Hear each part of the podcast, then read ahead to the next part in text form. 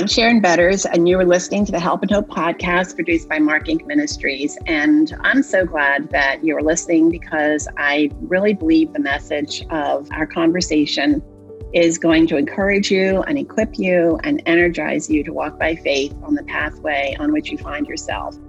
You know, we're in the middle of a pandemic while we're recording this, and the whole world is shaken. The whole world has been affected by this teeny tiny virus, and we really don't know what tomorrow holds. So I think there's a lot of fear, uh, there's anger, there's disappointment, there are uh, broken dreams. And in the middle of that, a friend sent me a copy of a book called Contentment Discovering God's Goodness.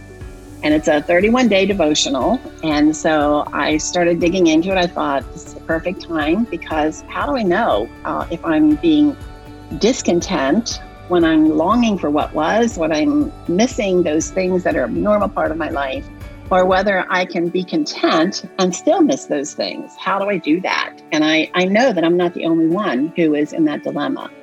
So I've invited the author of this book on contentment, Megan Hill, to share with us some of her thoughts. And of course, we can't get into the whole book in the time that we have, but I'm hoping that it will whet your appetite uh, and that you'll get her book. And I suggest when you do that you pull out your Bible and a journal and really dig into the scriptures that are there. Um, each devotional is short, but it's packed. And so I'm just so excited to have Megan here today. So, um, Megan is a writer, obviously. She's written three books. Her articles have been published Desiring God, Focus on the Family, The Washington Post. You can see that she's a prolific writer.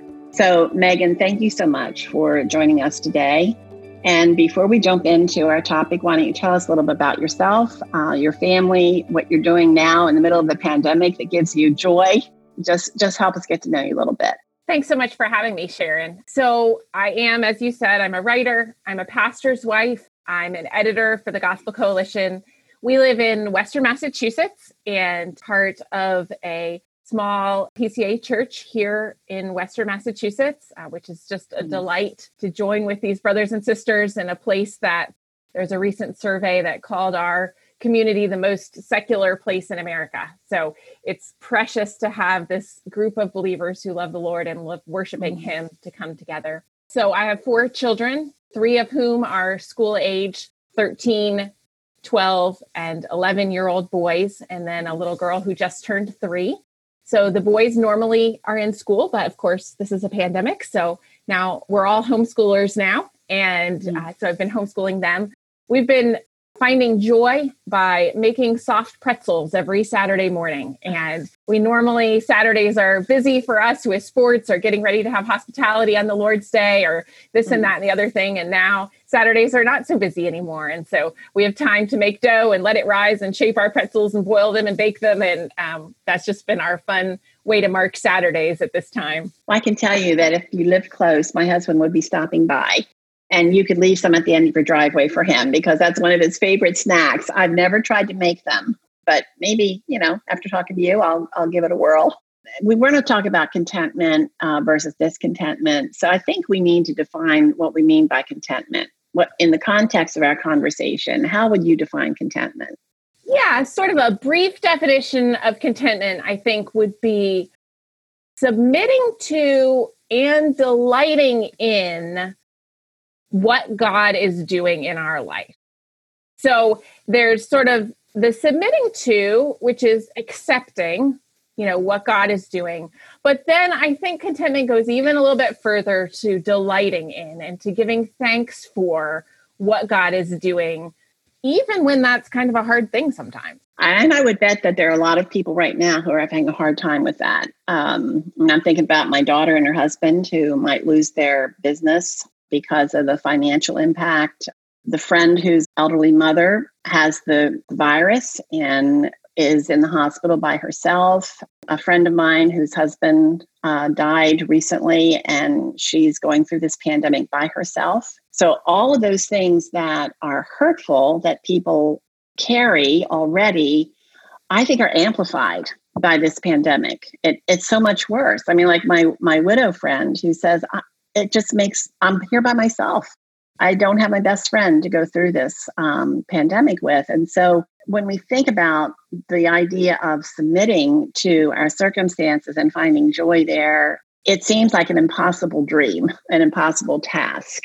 So before we talk about how we can pursue that kind of contentment, let's let's talk about discontentment and the impact of discontentment when you think about discontentment, what would you say are some of the signs of discontentment? Like I can look for in my own heart and in my own life and think, oh, wait a minute, I'm not as content as I thought I was. Yeah, I think discontentment shows up in a number of ways. Um, it shows up in sort of a prideful response that sort of I would have chosen different circumstances for myself, or I could have picked a better outcome for this situation. So that's kind of pride.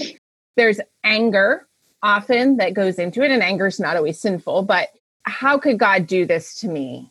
This is not good. God, you haven't done the right thing here. There's anxiety that often goes into it, sort of, what's what's going to happen next? This isn't what I wanted. Now what? Oh no. There's can be sort of a self-centeredness that happens where we can't focus on the good that has happened to other people because we're concerned with what we perceive as bad things that are happening to us.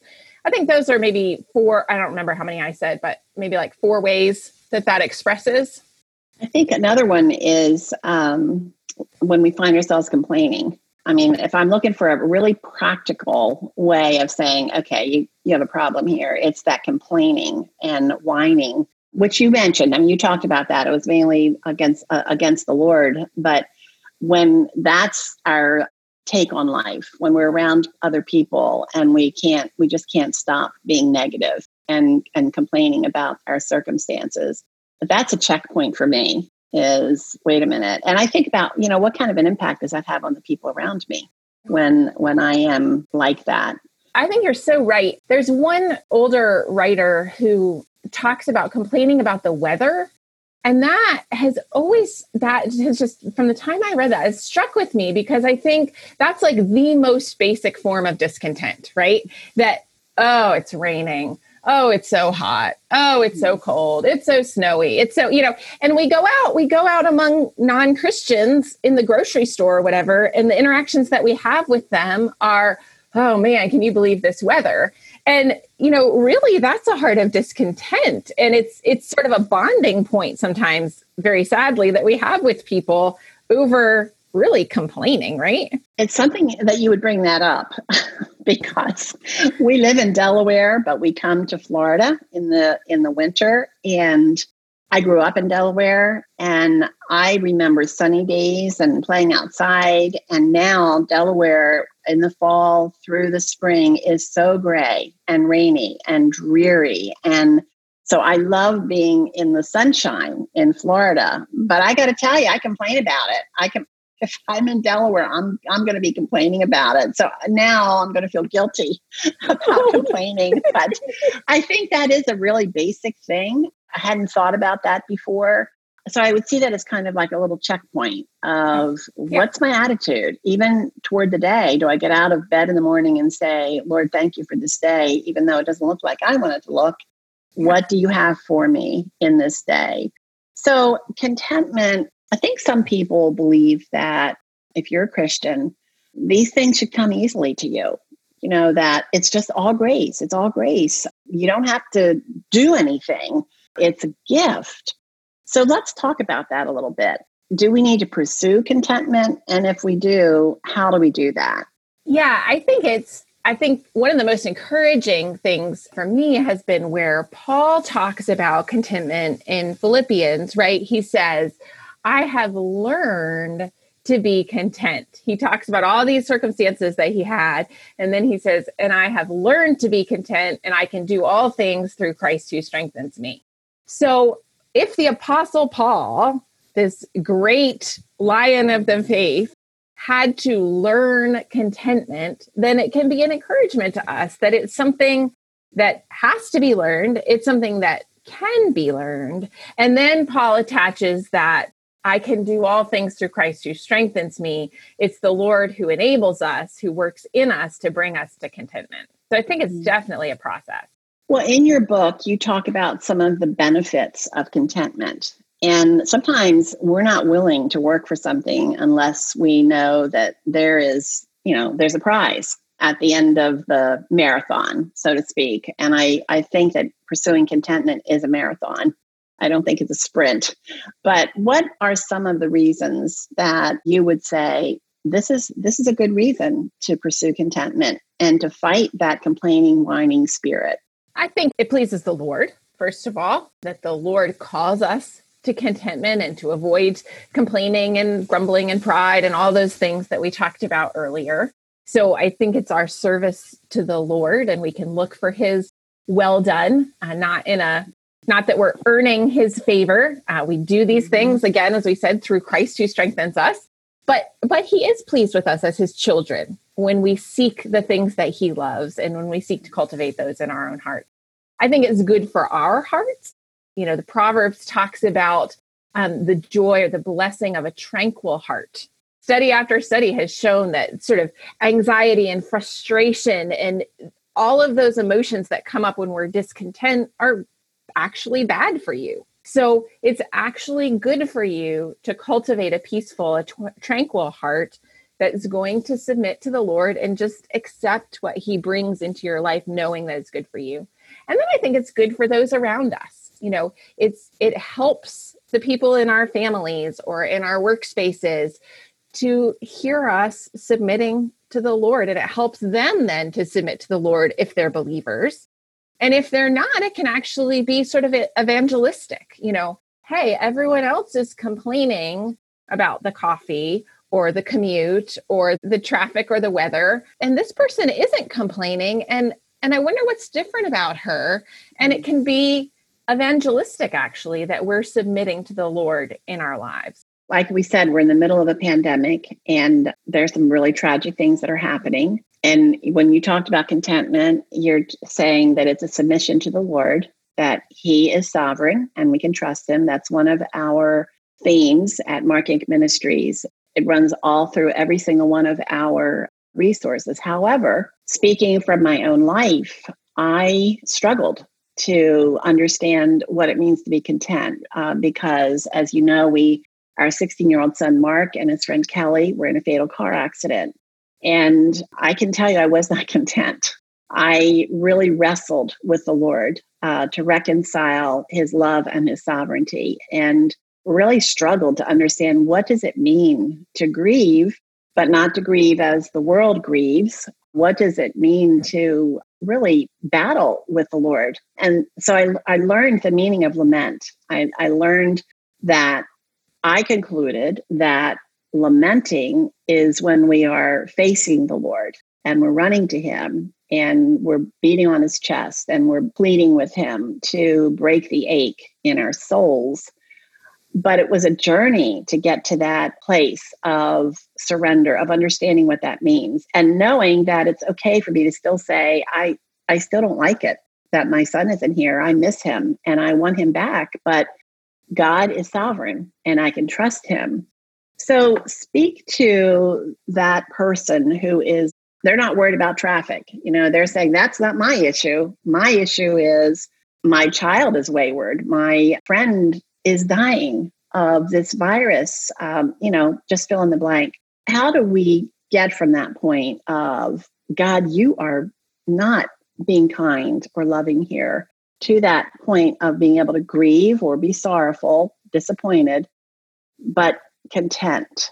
What does that look like and how how do we get there? And i know that's a big question but let's just try to dig into it for a minute or two. Yeah i think we can look for our example to christ himself right? We know that christ was perfect and he was the god man and he never sinned. So we want to know what contentment looks like then he's an infallible place to look for contentment and you know even just to think of Christ as he was facing his crucifixion in the garden and he's praying, right?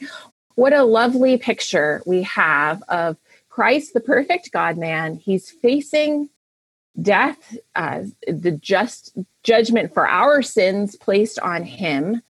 And he's troubled in his soul about it.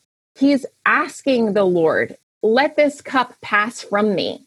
He's weeping and shedding drops of blood. And we think, well, that doesn't sound like what I think contentment is, you know.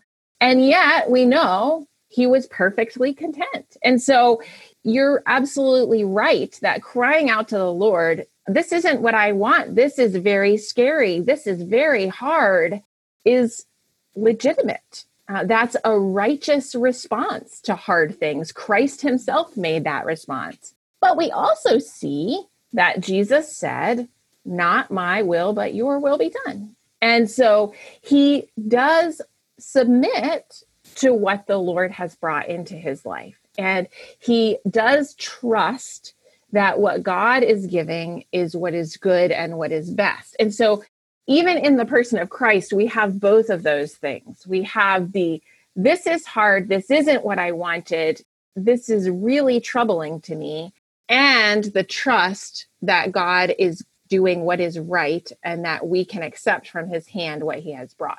Now, how do we learn to trust that what God is doing is good and right? I think we learn that in the scriptures and by the help of the Holy Spirit. And that the more we know God and the more we see his ways in our life, the more we learn to trust him. We see his past faithfulness to us, and it helps us to trust him in the future. We see his faithfulness to his people throughout the Bible, and it helps him us to trust him in our own lives. We rely on the help of the Holy Spirit to help us to learn this contentment. Yeah, everything you're saying, I, I can go back into those days after Mark's death and those months and years, even, and struggling with all of those truths that you have just really put so beautifully. And the picture of Jesus in the garden is certainly a go to place when we are being hit with something that seems unbelievably overwhelming.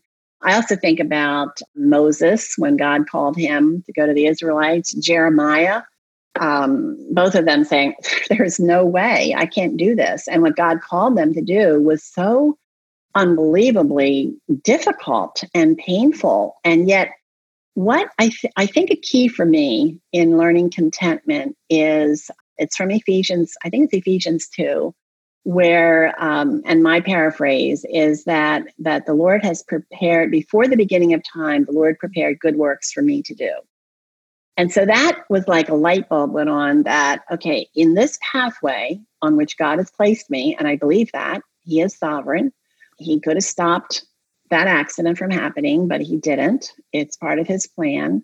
So, this is his plan for me. It isn't just his plan for my son, it's his plan for me. And so, what are the good works that he has prepared for me to do? Because whatever they are, he's already equipped me to do them. I may not know what that equipping is, but I get up in the morning and I can say, whatever it is you have for me today, you've already equipped me. And those are the steps I'm going to take. And just want to speak to those who are listening who are really broken and don't even know how to get out of bed in the morning. Sometimes for me, that is the work that God had prepared for me to do is get out of bed and go do a load of wash or this is the day you're going to cry and it's okay. It's still glorifying to me and honoring to me. But the promise that, you know, when I say I can't do this and and the Lord comes back and says, "But I've already equipped you to do it." Um, and Jesus in the garden. He was he didn't want to do it, but God had already equipped him and enabled him to surrender. It's a lifetime, and you mentioned uh, the word, getting into the word, and that's one reason I love your devotional because there's so much scripture there that you're not just you know saying some sugary thing about contentment. You're taking on the difficulty of it and showing the scriptures that guide us that take us down that pathway. So, Megan, as we wrap up our time together, I would like for you to speak to that person. You kind of already have, but speak to that one person who is hanging on to life by their fingernails and they're listening to us talk and they're saying, Well, I want I want to be content. I don't want to be that whiny, complaining person. But how do I do that when my life is so messed up and so broken? Yeah, I think that uh, you have great help, and the Lord, who loves contentment, loves to work contentment in his people, and he loves to show his goodness. You know, the, the subtitle of my book, it's contentment, seeing God's goodness. And he loves to reveal his goodness to his people as we look for it. And so we don't serve a God who is grudging and mean and stingy, but we serve a God who loves to display his goodness. And I think we can have encouragement that God is working even when we can't see it. And even when we are stuck in our homes by ourselves, people we love, their lives are in danger, our financial stability is in question, the, the work that we've done, the plans that we made seem to just be crumbling around us. And yet we know that God is at work and He's been at work from the beginning of time and He will continue to be at work all the way till eternity. And He's not going to let us go. And I think that as we see what God has done in our lives in the past and what He is doing in the lives of His people throughout the world, and also what He's done in so many throughout Scripture. You know, you mentioned Moses and Jeremiah. You know, I, I think of Mary. She was visited by the angel and told that, oh, she's going to be an unwed mother of of God incarnate and how frightening that must have been to her. And yet she knew the Lord, she trusted him. And so she was able to say, I'm the Lord's servant. Let it be to me as you have said. And I'm sure she said that, you know, with, um, you know, with gritted teeth, as it were, a trembling voice. Um, you know, it, it seems so plain and certain in the scripture, but uh, I'm sure there was all kinds of fear and turmoil in her heart as she said that. And yet, she was able to cling to the God who had always been good to her, who had always been good to his people, and know that he was going to do something in her, even through this crazy circumstance. And she could say, I'm your servant, you know, bring it on, and I'm going to trust you through it.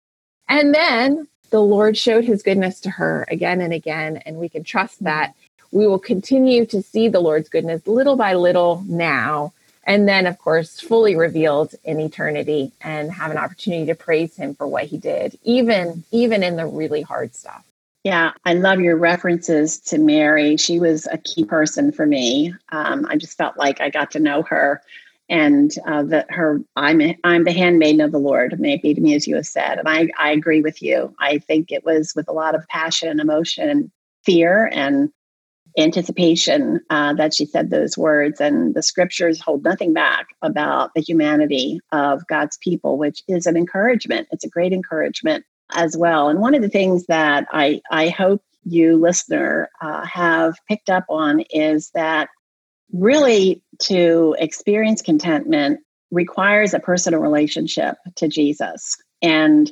not just, you know, a moment of saying, Jesus, forgive me of my sins and come into my heart, but falling in love with Him and pursuing intimacy with Him through His Word, packed, packed with treasures and truth that are like vitamins, uh, like food. It is food for our soul that is going to equip us and get us ready for those really hard places. It's I don't think it's something you can work up. I think it has to be um, it has to be a regular intimacy with him and feeding on the word with him and if you don't know where to start um, i would recommend that you can start in the book of john and you just read through that book and you see jesus and watch jesus interact with um, the people around him and uh, and also, if you want to know more about knowing Jesus, I would love to hear from you. I, I would be delighted to share with you how you can have um, an intimate relationship with Jesus that equips you to pursue contentment.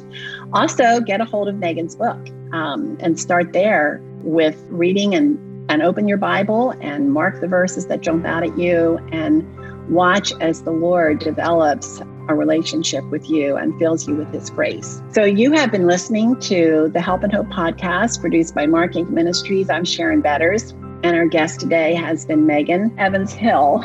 She is an author, and we have been talking about her book, Contentment uh, Seeing God's Goodness. And I want to highly recommend that book. We'll have a link to it on our website. Just go to markinc.org and click Help and Hope, and you'll find her uh, there in that library, that Help and Hope library. I'd also love it if you have enjoyed this. If it's been a blessing to you, subscribe, and uh, you'll get the the podcast as soon as they are posted. Also, go to social media and like us on Facebook, Mark Inc. Ministries, and that way you'll know whenever we uh, put out a new resource, and we're doing it on a regular basis. Each one is designed to help your heart turn toward Jesus. So, again, I'm Sharon Betters, and our guest has been Megan Hill. And I pray that as you go about your day, you will remember that God is sovereign and you can trust Him.